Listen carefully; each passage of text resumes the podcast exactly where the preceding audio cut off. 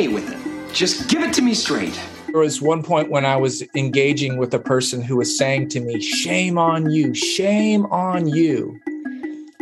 And I didn't combat what they were saying. What I said was, You know, you're right. We knew nothing about that person's story. We knew nothing what was going on behind the scenes. And we took a human being and we trampled the hell all over them. Sit in the same room, at least hear each other out right? You know, and begin, you know, not that they have to agree, not they have to change minds or things like that, but just have civil conversations with each other.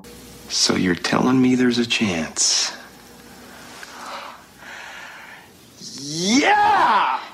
What's up, Pastor with No Answers listeners? If you're listening for the first time, I'm talking to you too. You're a listener of this podcast, at least you are right now guys. Welcome. And honestly, if you are in one of those seasons where the holidays are cranking up, everybody's happy, that spirit is in the air, but that spirit brings you a heavy feeling of sadness because of loss or just how this year or the past few have shaped up, man. Hey, I hope you can find a little more peace this year than what you are anticipating. I have my annual mourning during the holidays episodes coming up in a few weeks for some camaraderie, solidarity. Love you guys. Thoughts and prayers are with you. I'm thankful for something. This is one of those defining PWNA kind of episodes. Just three dudes dreaming of all kinds of Christians coming together and, and unified by love, man. The progressive kind, the conservative kind. Don't you love all these labels? We're sick of the polarity and we're willing to try to make anything work. I mean, let me put it this way. If you're not willing to be uncomfortable in a conversation with people who say things that maybe make some emotions rise up that's a little uncomfortable, if you're not willing to do that, you may be not trying hard enough. I'll tell you, this conversation was not hard at all because we all agreed. Have Brian Allain. He has been working with Diana Butler Bass, Brian McLaren, Shane McKnight, and some others to write and come up with I'll call it a movement. It's called how to heal our divides.com. It's one contributing movement to a major movement on this earth. I don't know if it's a fragment. I don't know if it's a small group. I'm hoping it's a lot larger than what I think, but group of Christians trying to bring us together. Yeah, I'm, I'm working on this too. Got an online community we're trying to put our middle fingers in the air to the polarity and anything that would take our eyes off of love. And it's kind of neat. We've got people from all over the belief spectrum together, focusing on love, seeking truth together. If you want to keep up with the updates on that and maybe be a part of when that door is open, you can go ahead and subscribe to bearw.me. That's B E A R W dot me. Would love to keep you posted. So I don't know if you have my upbringing, but if you did, my friend, everything you know was separated into two different categories. As a Christian young man, everything was in one or of these two categories. As Christian and secular. I mean, you eating Frankenberry cereal that's secular. Your communicate is Frankenstein. You're communicating to the dead. That's a secular cereal. Let's move on down the cereal list of Lucky Charms. I'm blessed, not lucky. Okay, secular cereal. Mario Brothers. They eat mushrooms and grow. That's magic. That's a secular video game.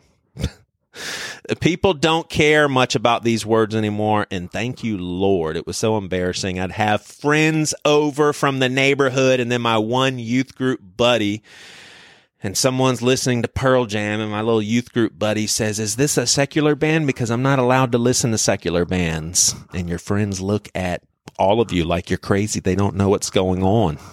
and sometimes I reminisce and I get stuck in those thoughts. I was thinking, is this podcast a Christian podcast or a secular podcast? Am I a Christian podcaster? I mean, I've got like Christian content, but I rarely give all glory and honor to my Lord and Savior Jesus Christ. So does that make me secular? What about a podcast that focuses on the hobby of taking pictures of your TV screen paused at cool times during the show Schitt's Creek? And they open up with prayer every episode of their podcast. Are they Christian? Are they secular? And I'm telling you, man, it's killing me. It's killing me because I've come to the revelation that almost everything in my life, it's like secular. I mean, my pillow doesn't have a Christian pillowcase on it. secular pillowcase, man. My car this morning, secular. I even had secular music playing in the car. We're having secular chicken tonight because we're not getting it from Chick fil A. So, this podcast, I don't know. I mean, many would be all over the map in their assessment, and that suits me just fine. I'm going to be a little optimistic. I'm usually not when it comes to these things, but I'm going to say the decrease in our fixation with the word secular and Christian may be due to us seeing God a little bigger. Like maybe God made the secular stuff too. Maybe Satan didn't make that stuff and God made it all. hey, so a few things I want to make sure you guys know. Time is running out to get in on the collection plate tier giving uh pastor with no answers podcast. It's kind of the it's kind of the main one. Everything else is just adding to it. It's the it's the full package and you can get it now for five dollars for the rest of the year. Lock yourself into that five dollars though forever because in january it will be eight dollars from that point on patrons get their own podcast feed, some exclusive stuff, but also some episodes that right when I record them, they go to your podcast feed, unedited, unfiltered, just right as we had the conversation. You got your own community to talk things with, uh, content about this podcast, and we have DonorSee. We support an online giving platform that helps families all over developing countries. We actually just supplied food for a family with many children, a single mother. They just sustained themselves through two floods, but supplies are running short. And check this out. If you listen to this podcast and you are also contributing to this podcast, you are contributing goodness to this world I mean, people, a family are they're eating now with food galore because you listen to this podcast and you chip in a little change every single month. I love that, man. I love that. Hey, I said this is a classic PWNA episode because of the main content. Well, the intro content with Ellen and Matt, it's also classic PWNA conversation because I use the P word a lot. And I'll be honest with you, I didn't mean to use it so much, but I did because that's what we're talking about. But I made some bleeps, I made some edits because you know what? We've got grandmas that listen to this uh, podcast, and I'm being absolutely serious. I know that can be a very offensive word. I wouldn't have used the word so much, but once again, that was the content. So once again, surprise, surprise go ahead and flip on over to your baby Einstein's podcast. Uh, you know, actually, if your kids listen to Baby Einstein, they're probably young enough to listen to this podcast, and it just goes in one ear and out the other. You know, you probably you're not risking much. Hey, I love you guys. I do hope you enjoy this episode. And here is Ellen and Matt Oxley before we get into our unity in the church conversation.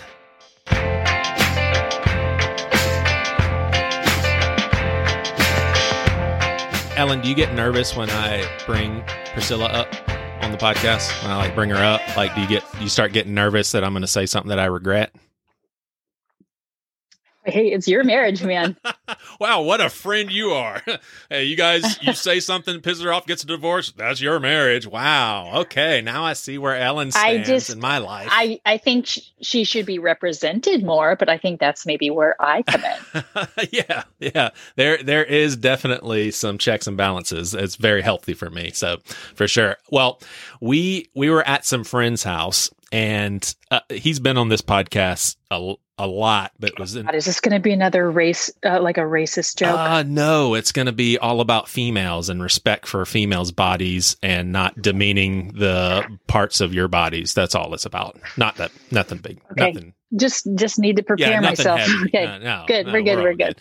So this this friend of mine's name's Ryan. I nicknamed him Country Boy. He's got the deepest Southern accent. He's got the manners of a racist redneck, but he's got the political views of like the most liberal person you can imagine. So it's he's he's a weird combo. We got we got to talking about the word, and uh, if you have kids in the car, this is where you turn it down because I'm going to use what most people would say is a vulgar word. Hey, this is the part of the podcast I just want to forewarn you. A lot of bleeps because of the P word. I honestly said it so much I was in podcast mode. I wasn't even thinking just how heavy that word is for people, how offensive it is. I was just in conversation mode talking about words in general. So you'll hear me say it once and then it'll be bleeped a bunch of times, except for Ellen. Ellen can say that word. She's a woman. That word belongs to her, just like African Americans can say the N word. LGBTQ community can say the F word. And all of that's good stuff. It's good. I'm just a little bent out of shape that I don't have my word that I can say and none of you MFers can say. I don't I don't have that word. I guess it's white straight male. That's offensive, but everybody can say it. What's my word that I get that's offensive that I get to say by myself with all white straight males? Like cracker or honky. I'm gonna bring those back, make those really offensive, and then tell everybody y'all can't use them. I'm clowning around. But we brought up the word pussy. And basically we talked about how the word when you call someone a that there is no we may should not say it but there is no other word that you could even imagine that describes what the word describes when you call someone, male or female, stop being a. All right. So here's the thing. There was pushback and I get the pushback and I'm I'm always at the mercy of the pushback. If you say don't say that's disrespectful to females, I'm not saying anymore. All right? But my pushback was, well wait a second.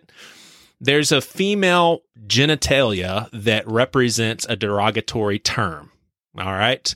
Well, there's a male genitalia that represents a negative term too, and that's we call people dicks.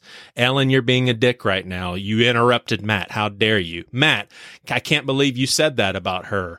Quit being a dick. So all I'm saying is there's no there's at least no difference there. Now, females have definitely been treated disrespectfully for a very long time. So I don't mind this whole pendulum swinging. I think it needs to swing heavily, but I don't think that there's anything different than using the word dick to describe male and females that are being jerks and a to male and females that are scared. Okay. Are you mad at me? Being a dick. For being a dick. You are mad at me for being a dick? Yes. Is it Okay. because he said Yes. that the p word so frequently just now? Was that was that uncomfortable? I hate uncomfortable? it so much. I hate it so much. There's only one word worse than that word. It word. starts with a C. I will not. Yes. See, I'll bleep that out. I think you actually have I to will. bleep that I out. will. No, no, no. It's fine. It's fine. I love bleeping out words. I was actually It's- gonna. It's weird actually because that that word is more used uh, women uh, towards women. So, Right. so Ellen, let me ask you this: is is would you say the p word? The p word is to a Never. male as the n word is to a white person. Would you say that's not my word to say? Like, would you say that's not your word? I can say it.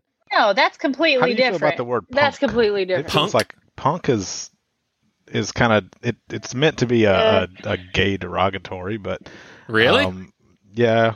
I I found that out the hard way because I was calling someone a punk and I didn't realize it was a slur. I thought it just meant Uh, uh, kind of a wussy person, a punk.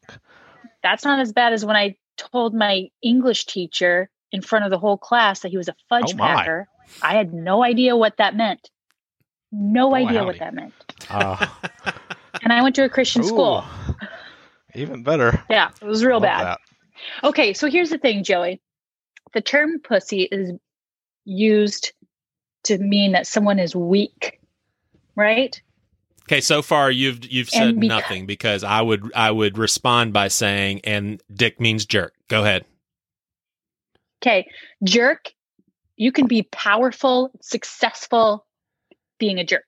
Okay, pussy means weak, and that word being used uh, from a woman's body, uh, that just prolongs this idea that women are weak. So so j- That's where the difference So just is. for Pussies the- are very strong. In fact, the Yeah. the um the amazing things that they can do, and they hold children. That's kind of that's a good argument against the whole idea Yeah. of equals weak. I'm Yeah. trying. I keep saying it. I'm That's ex- sorry. That's exactly well, right. for the record, I, if you if you really wanted to use if you really wanted to use the term correctly, you would use it for someone extremely powerful and brave. You should just call weak men balls because though they you're not going to get hit in the Yeah. nose too often and be okay with it. yeah, they're very sensitive, very sensitive, and they really contribute just one thing. All right, so so he, here's the thing. But for the record, I I hundred percent uh, agree, but I really think it's more of a cultural thing. I Do do. you? Because it seems like you don't want to no, be. no, I agree, but I would say it's probably for different purposes. I would say we have just culturally gotten to a point where we say where we say that is a worse a wimp is worse than a jerk. So we're basically saying pairing wimp with woman is worse than pairing uh, jerk with male, and I would say, yep, you're right.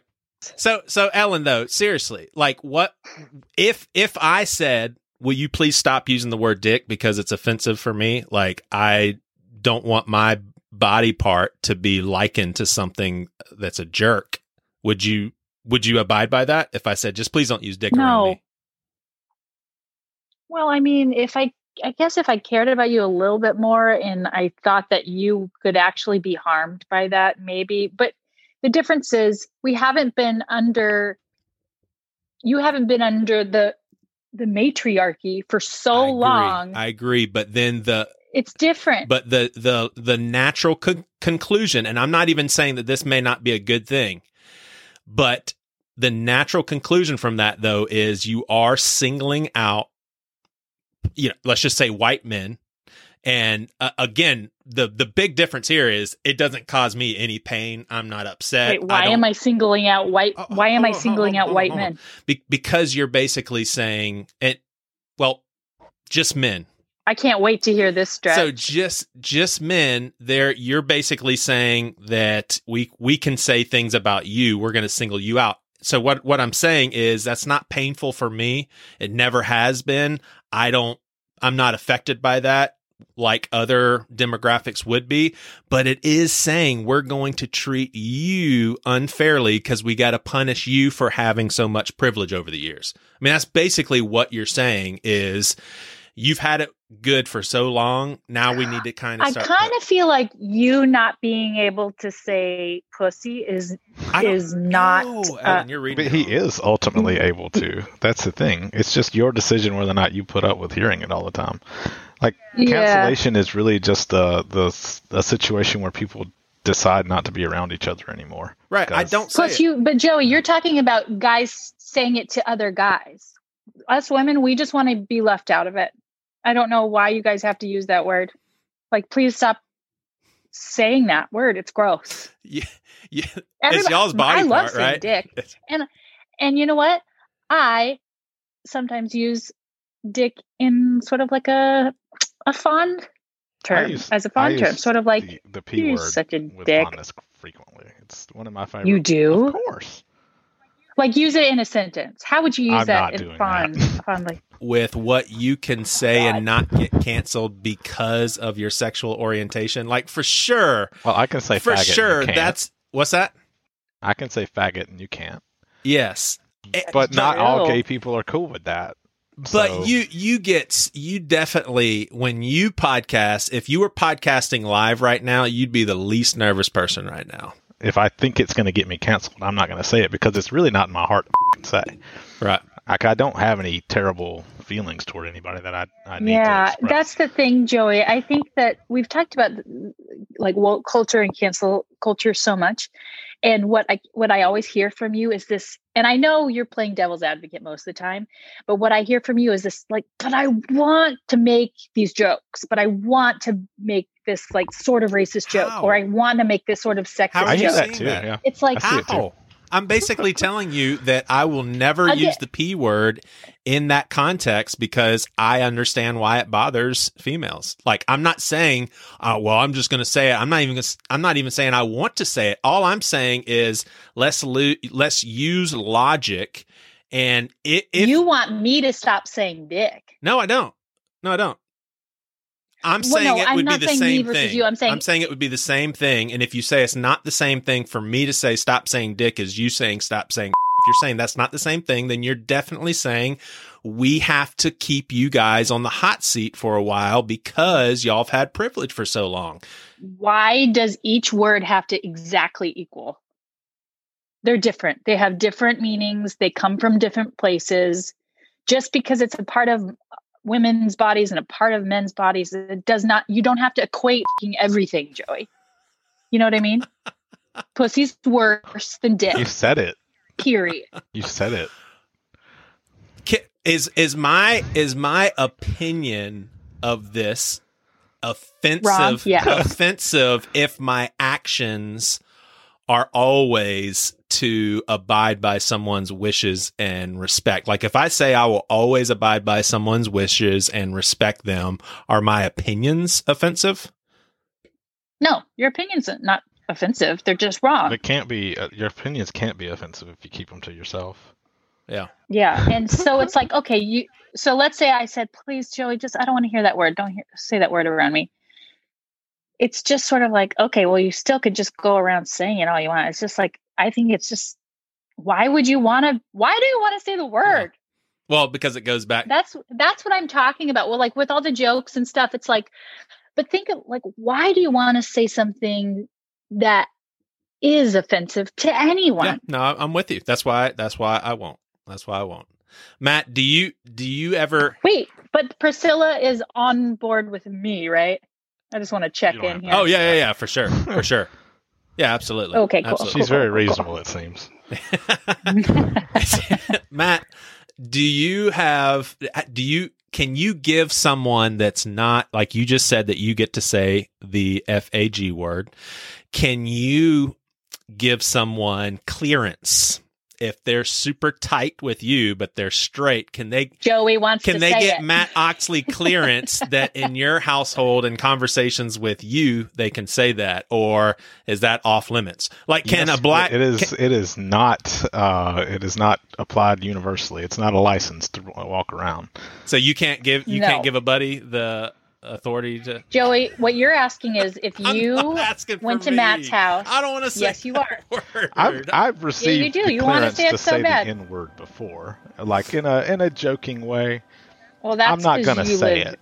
It's not a thing. Oh no, I mean by black people, and like it, it's not a it's not a thing I'm gonna say. Did you And just say I know black No. people? You know some black people? That's no, awesome, I'm man. saying No, I have, he said by. he said you I had a have black been friend? given black. clearance by You had a black my friend? black friends. Yeah, That's the cool. one that I have. Yeah, he has a black. and I still would not take that. And you know what? I think he was testing me. I think he was trying Joey, to have see. you ever had Joey? How many people of color have you had on your show? On- of color, Mhm. tons.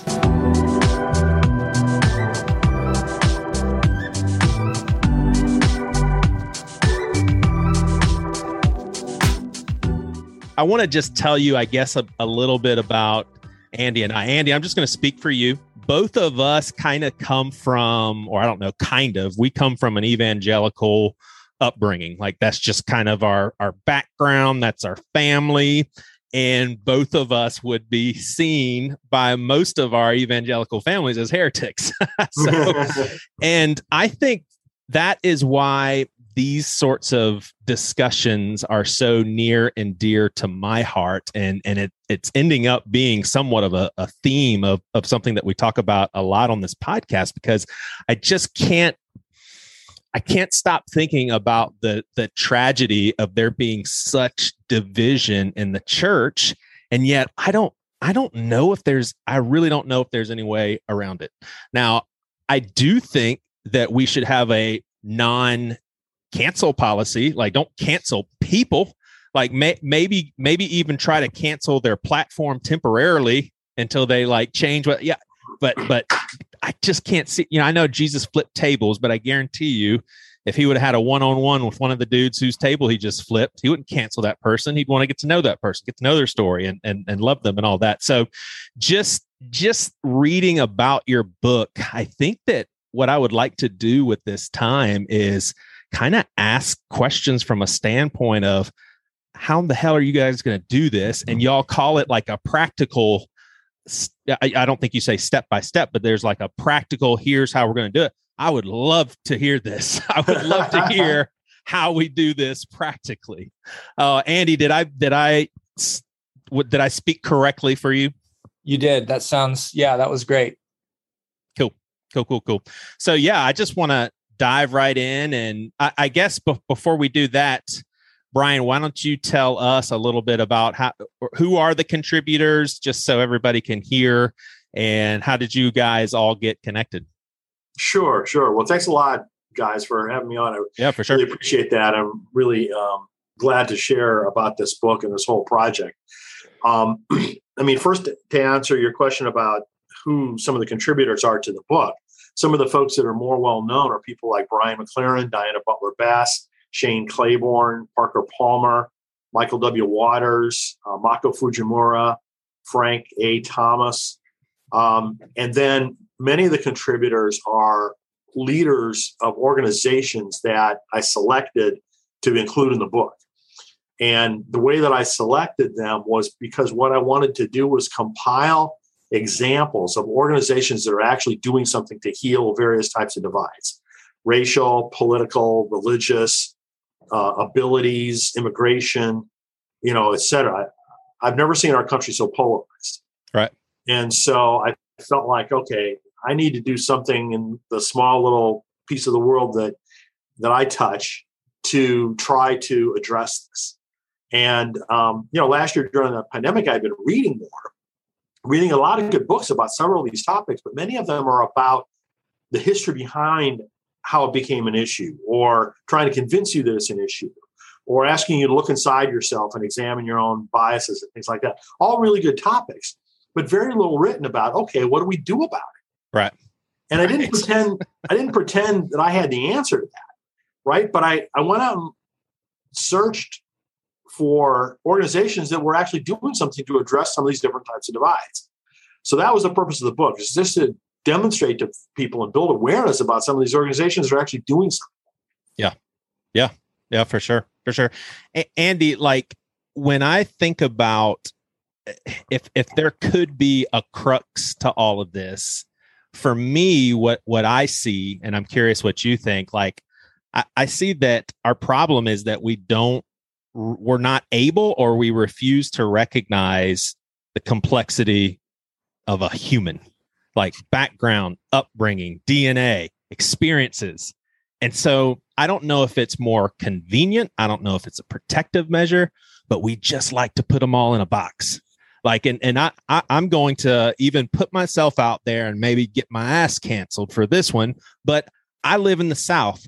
I know trump voters who are not the type of people that liberals would say any and every trump voter is there's some people that thought trump was the lesser of two evils. There's some people that are just like, yeah, he's an asshole. I can't believe he would say he's a Christian, but you know i kind of think our economy may you know and you can agree or or disagree but there's some really good kind-hearted trump voters and I, I i love just how crazy this gets i know a musician in a black church who I had a conversation with him, and he's like, "Hey, you know, this is like near the beginning of of Trump's uh, presidency," and he's like, "Hey, dude," he's like, I don't understand all this anti-Trump stuff. He's like, I kind of like the guy. you know, so it's just it just goes to show people are complex. Another example that I like to give, it blew my uh, my kids' minds uh, away. So my my kids are are you know, on TikTok all the time, 15 year old daughter, 13 year old daughter, and they saw downtown Charleston a big old truck with a big old Trump flag and a gay pride flag. And it blew their world. They were like, what is that? What in what did I just see? And it was a perfect time for me to say humans are complicated. That you just saw something that tells you that you can't put people in boxes. Like hold on to that. Like grasp that. You know, take that for the rest of your life. But I mean, Andy, I mean, don't you think that's kind of the crux of of the problem? Yeah, uh, it, it's really uh, it's such an interesting time that we live in, and and the dynamic. Well, there's so many for- different forces at work for sure, and I think probably I, I think human beings have always tried to simplify the world through categorization but it seems like that's that tendency has grown actually more necessary just because of the sheer volume of information that human beings are receiving at this point in history. Uh, so, so the information age has actually exacerbated our need to simplify because we're we're we're actually consuming more than we're humanly capable of. So I don't I don't blame the information technology for this, but it's definitely magnifying an already problematic part of our human nature that we obviously, you know, are working to overcome with at least this conversation. Yeah. Yeah, and and I think another thing that's interesting is if you feel strongly about where you're coming from and you have convictions and a certain posture, if you believe strongly in those, do you really think the most advantageous way of you spreading your convictions is by yelling at the other side and telling them they're stupid? I mean, it's like we're losing we're losing logic here. I'm curious, Brian, because if you if you say uh, no to this, I lose no respect for you. If you say yes, I'm like, okay, is Brian Jesus the second coming? Do you have do you have people with you and some of the people that you named and maybe some of the people that you named that i'm not familiar would fall into this category do you have like some evangelicals who are like hey you know these are some progressive crazy people but i love them and we're going to do this together well i mean you know i, I hate using labels too yeah, right yeah, i mean i don't even yeah. know quite frankly right what some Good of the point. people are you know in terms of their beliefs I mean, clearly Mako Fujimura, I believe, would would identify that way. Yeah. I think Shane would identify that way. Shane Claiborne. oh yeah yeah yeah yeah Um, I think Rich Tafel. oh so beautiful You know, so I mean, I, I didn't try to make this as one sided, maybe as what it appears to be. I don't know, but Right. um, you know, I tried to get a diversity of voices from multiple dimensions. Yeah. You know, religious, politically, racially, you know, abilities wise, etc. yeah Gender. I mean, that's that's freaking unbelievable. I, I- I'll go to you, Brian, with what I just asked Andy. Like, what what do you think are like, eh, you know, if if you had to pick the the three most problematic mindsets or postures that people have nowadays, and maybe let's just talk specifically the church, like. What what is causing this polarity that we've just never seen at, at this extent before? personally, if I think of any of the issues that are confronting us right now, quite frankly, the one to me that's the biggest is the racial divisions. I mean, part of the reason why is because that's driving a lot of the other ones, right? There's a high correlation between the racial issues and political issues, right? You know, it's pretty easy to see who's voting for what. And, you know, now they're trying to, I mean, reconcile is not the word, right word, merge isn't the right word. They're trying to foster relationships between the two. But, you know, that's just one example of what happened across a large swath of our country. Yeah. In the 1800s, where, you know, there was this big separation racially that split churches into different denominations and different physical churches. Yeah. So I think, you know, I mean, and this is a huge intractable pro- intractable problem, right? Right. I mean, the whole racial differences. But, you know, it is so big and does affect so many of these other divides. Political divides, religious divides in particular. That that's the one to me that is the toughest one. Yeah. And and and quite frankly, so ridiculously important for us to. I won't say the word solve because I mean I don't think that that's the right term to be able to apply to this. I think we just have to eat away with it and, and, and erode it and help make it so that it's not as much of a problem as it is today. Yeah. Yeah. Like when when when we talk about this stuff andy and, and you and i have before like do you do you feel like could you honestly say you feel hopeful all right, back in episode 325, we aired a conversation on whether or not mega churches are a good thing. Like, do they at least net have a net good with all operations taken into consideration? So, on that episode, I invited two of you to come on the podcast and continue this discussion on this podcast. And many of you wrote us, and two of you will be appearing soon to continue this conversation. I'm happy about that. Thank you guys. So, here on this podcast, we pride ourselves on showing love and dignity to those who see things differently.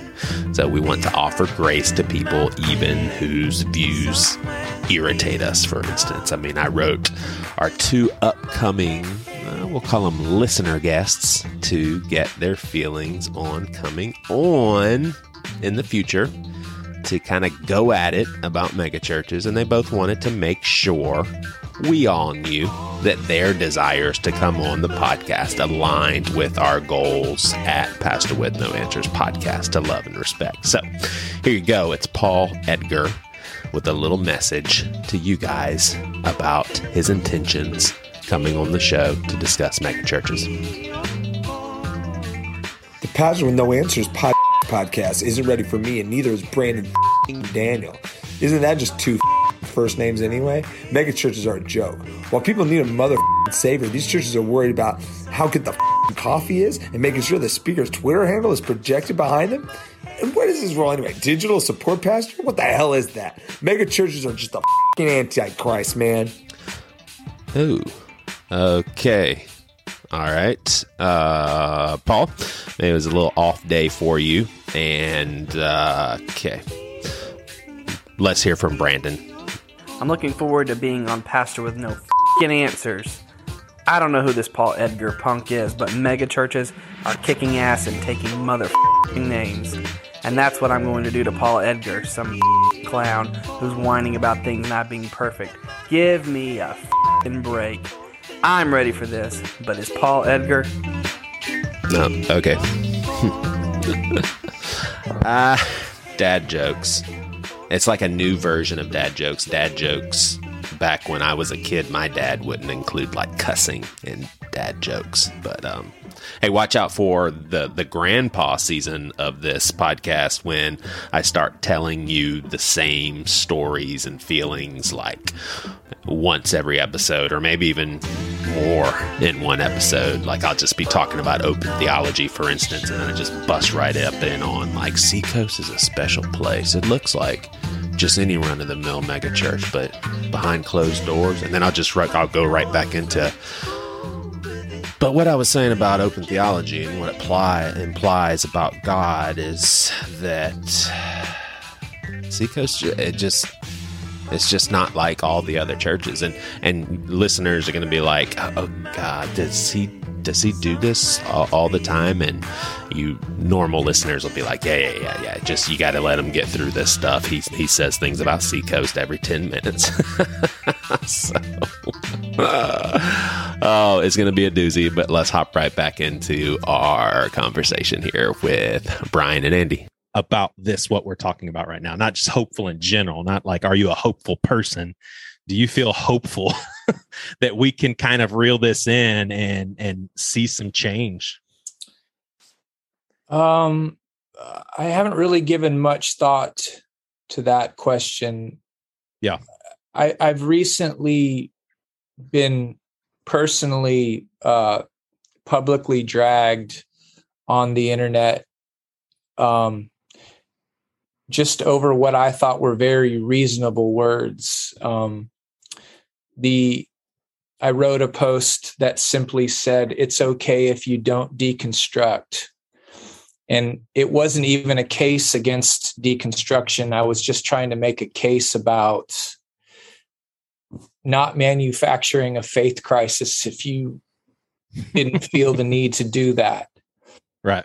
And and uh it was I, just rolled out of bed and wrote a little essay and had no thought to whether this thing would go viral and it did. And um the responses that I I was getting from people was the the negative responses was coming from the the progressive left. And what I what I was witnessing was a new fundamentalism yeah. And it's it's an insistence on telling a story a certain way and using words. There there was like an allowable list of words that you could use. And and there uh, there was one point when I was engaging with a person who was saying to me, "Shame on you. Shame on you." And I didn't combat what they were saying. What I said was, "You know, you're right. I concede everything that you're saying."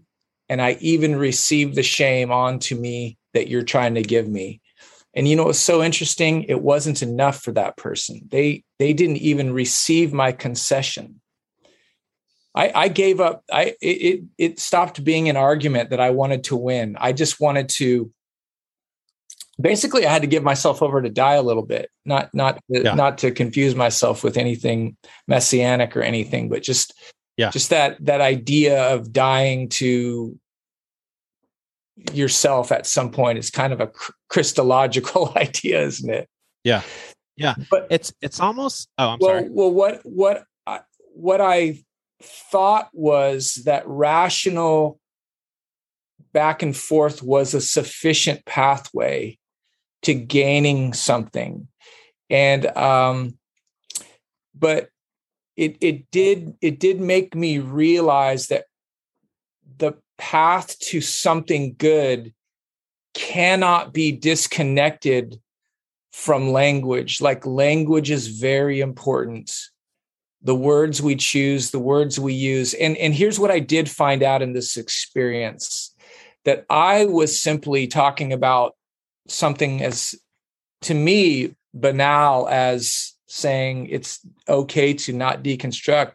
But what I was really doing was using threatening language that was really kind of poking the wound of folks that have been so abused and have had really tragic horror stories within the mainline evangelical church and a, a, guy like me was like making light of that situation. Mm-hmm. So yeah the learning the learning process for me was hearing that you know i think right. i think a person who's writing words needs to pay attention to the way they're communicating. Yeah. But then i i do think that there is a reactionary spirit in our age right now where people have lost the capacity to be able to hear something and then sit with it for a while before they make you know radical judgments against a person. I think that we walk around with some sort of a responsibility of like protecting people we love. Eh, i mean and and that's i guess that's why i find it it it feels like we're in an impossible situation well, I hope impossible is not the right word, right? I, mean, I hope so you know, too. It's kind of like you know, with God, all things are possible. Oh, ye of little faith, Joey. Yes. and uh, you know, um, despite the fact that I wrote this or, or, or compiled this book, yeah, I don't think I'm the right person to mediate a lot of this. Yeah, personally, because I have too much of a tendency to just you know say the heck with it, right? And and write off people that I feel are, to use your word, impossible. You know what I mean? To to change. Right. But at the end of the day, I know that that's the wrong stance for me to take. I mean, if we're ever going to make our country better, we're going to have to make it better in some way. But bring back these skills that allow us to have civil conversations. Yeah. And so that's why I focused, you know, some of these chapters on organizations that are actually doing that. Like there's the Better Arguments Project. Mm. There's the Colossian Forum that brings together different religious, you know, ends of the spectrum to have a civil conversation. There's another group called Three Practices that basically is training for people that disagree with each other, sit in the same room, at least hear each other out, right? You know, and begin, you know, not that they have to agree, not they have to change minds or things like that, but just have civil conversations with each other and bring back some of these skills of listening and, you know, rethinking. So, in any event, um, you know, I hope it's not impossible. I mean, I'm at the stage in my life where I'm not going to be around much longer, but my kids and my grandkids are. Yeah. You know, and I hate the fact of what I'm leaving them Right. from a culture and a society and a country. And so whatever I can do, you know, to help make things a little bit better for them, I mean, I just feel like an intense obligation to do that. Yeah. Does this book incorporate like is is there a game plan that you're presenting to all of us like here are it I mean No. as advertised No, no, there's This a is not- practical practical is- ways. No, this this is not a book that gives you a how-to solution to these Yeah. issues. Yeah. This it is just trying to point people who realize that there's issues to to a variety of different problem-solving organizations. Yeah.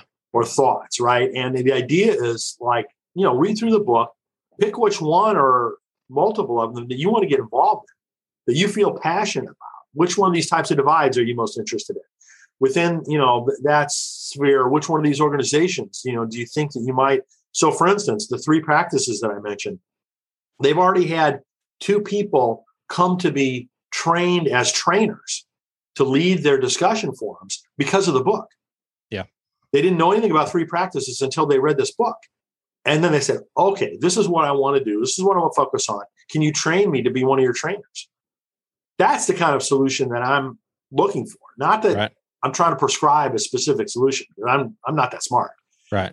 but I, I'd like to point people to people that to other organizations who are actually doing things practically to help chip away at this. when you guys think about the the we, we read in scripture the the body of christ this is going to be kind of a weird question but when you take a step back and you think about that do you think of the late Rachel Held Evans is a part of the same body that Franklin Graham is in, that's in the same body that Richard Rohr's in, that's in the same body that Christine Caine's in. Like, are we this dysfunctional family? And it, it just it's just the fact of the matter. It's either that way or there's a certain type of Christian that's not legit. It se- I mean, it seems like it has to be one or the other. Where you know, if if you profess Jesus, you know, let's depending on how you read Scripture, let's just pick on Romans 10, 9, and ten. I mean, you confess with your mouth, believe in your heart. If if you do those things, are are you in the same family as other people who do those things, even though you couldn't be more different? Or and is that an important question?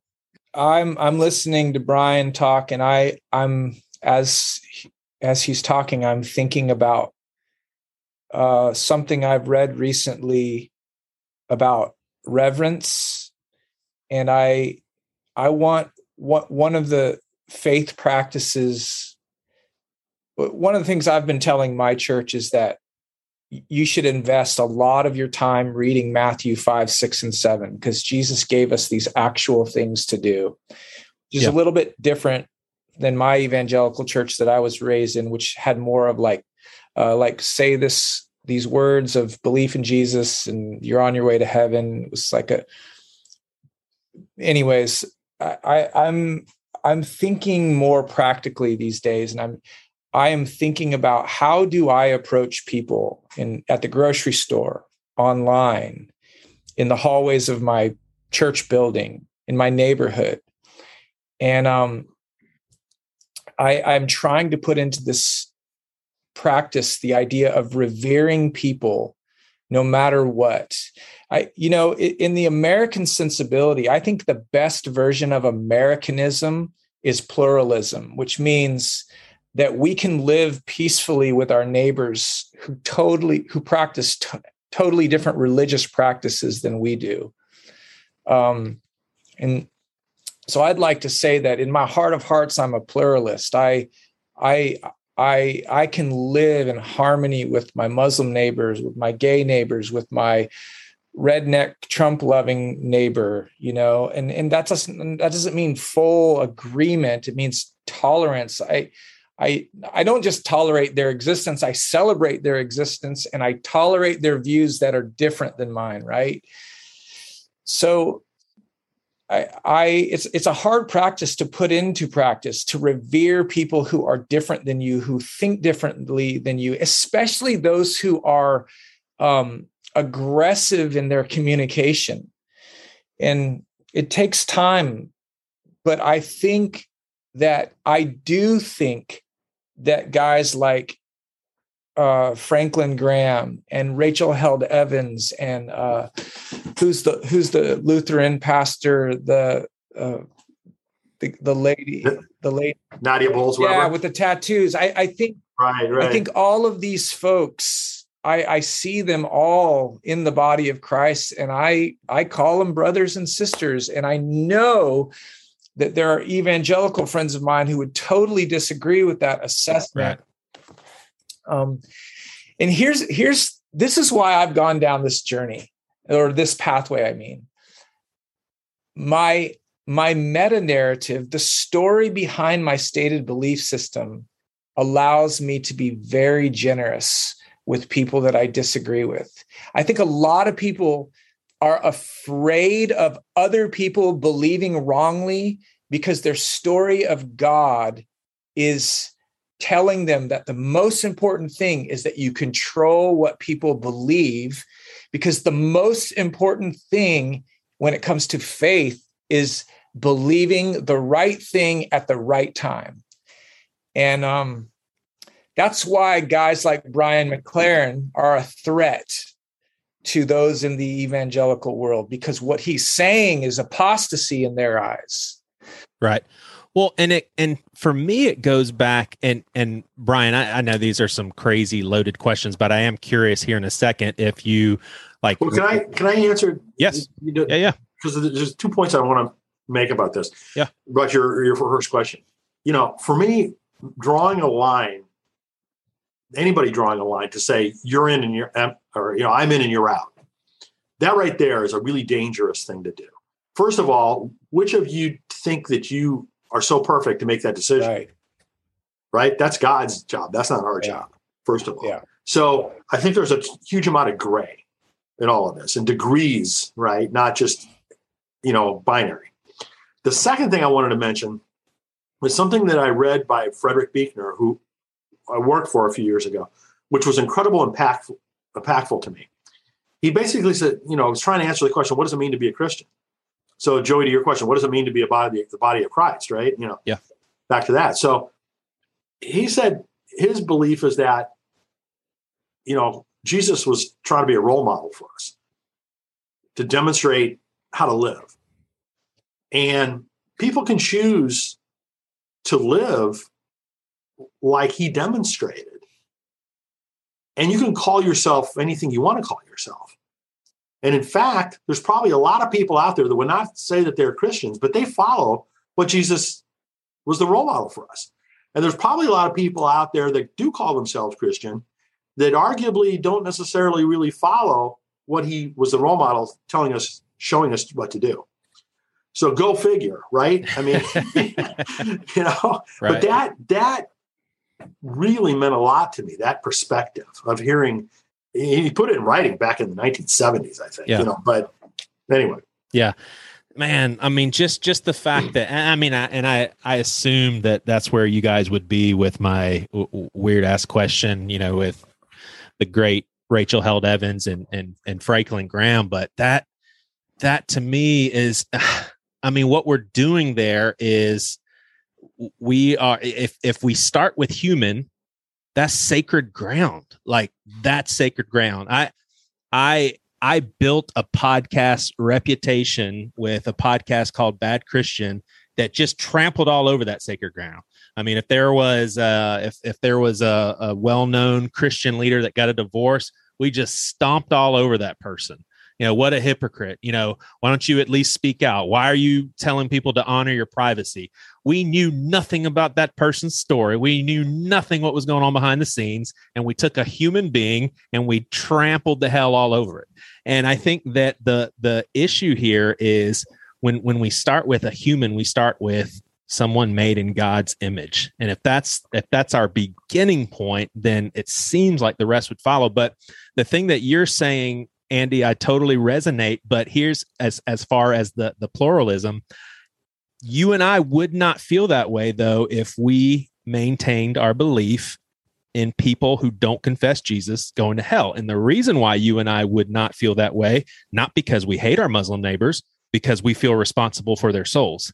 And so I that's one of the that's one of the reasons why the the unity part seems to be so tricky because I can I can put my evangelical hat on in a second and I know exactly how they think. And it's we can't say that they're going to go to heaven because then their blood is on our hands. So for me, it it there this conversation of unity has a lot to do with what you believe happens to people after they die because as an evangelical, you you can't do that and it's not and and some of them yeah some of them are hateful but some of them are just like i can't do that. I can't compromise my convictions when i know that it's wrong and and it's a it's mess. It's a mess. Well, you you've hit the nail on the head because at the root of this whole conversation, at least for evangelical Christians, is your eschatology leads your soteriology, which leads your ecclesiology. So, what you believe about the end definitely informs how you believe or what you believe salvation is. And that informs who you are as the church. That that informs, that tells you what the project of the church actually is. So for progressive Christians, the project of the church is to free the oppressed and get folks fed and get folks uh, you know people without homes to get them homes get the uneducated educated it becomes a social I, I, ideal but for evangelical christians none of that matters the only thing that matters is people's eternal souls brian chime in here like do you do you think that this is uh No, this a is why I go back to that Buechner quote. Yeah. What he said a minute ago. Yeah. He said there are people out there that may may never even heard of Jesus. Right It wouldn't and wouldn't say the right words to say that he's my savior or whatever. But they're living their lives following Jesus' role Right. model. Right. So what what's not to like about that? Who are you and I or anybody else to say that no, they're going to go to hell? Right. I it's like, excuse me. Right. You know, first of all, who gave you that you know Right. job to make that call? Yeah. And second of all, I mean, look at all the other things that people are doing. They're not following Jesus, no matter what they call themselves. You know, so so I just I fall off the boat Right. with this requirement. Right. You know, um, but you know, that's just me. Yep. Yep. Nope, for sure. So, how to heal our divides, dismantling walls one brick at a time.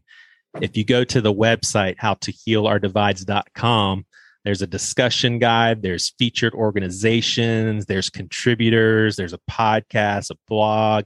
and and and how to heal our divides is not enormous by any stretch of the imagination. I mean, hopefully, as we progress, um, we'll add additional organizations to the project. We'll have a follow-on book that'll highlight another group of organizations. Yeah. Um, you know, hopefully, it'll continue to grow in impact. In terms of helping people see some examples and what I hope are some role models of you know how to make our world a better place Yeah. all I'm hoping for is that to happen.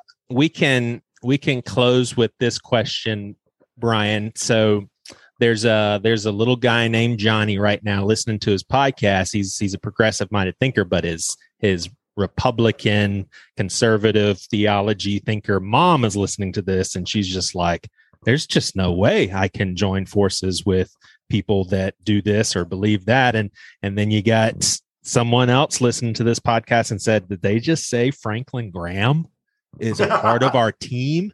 Brian, what is a good first step for someone that's like, I guess I am missing something, but it just seems so foreign to me to be one with these people that seem like foreigners. Like, what would be a good practical first step? Well, find a way. This is my suggestion. Find a way to get into a space that's safe for both sides of the argument, whatever both sides of the argument are. I mean, one of the statistics that is a big indicator of the whole racial divide is in the data that uh, PRRI has done. Yeah. You know, roughly 75% of white people don't have a meaningful relationship with a black person. Right. So you probably, you know, say similar kind of thing across other divides too, right? I mean, how many Republicans talk to Democrats or how many Democrats talk to Republicans? Same kind of thing. Right. And that is part of what leads to this polarization. We won't want to hang out with each other. We don't want to listen to each other. We don't have any any conversations there. If we can somehow foster some safe spaces, and and some of these organizations that you know are highlighted in the book, that's what they do, right? They create safe spaces where you know person A and person B that are from both sides of whatever divide it is we're talking about can come together and have a civil conversation something like that. And, and and this is a grassroots kind of a thing. It's got. I don't think we can't solve this on the internet. We can't solve this on TV.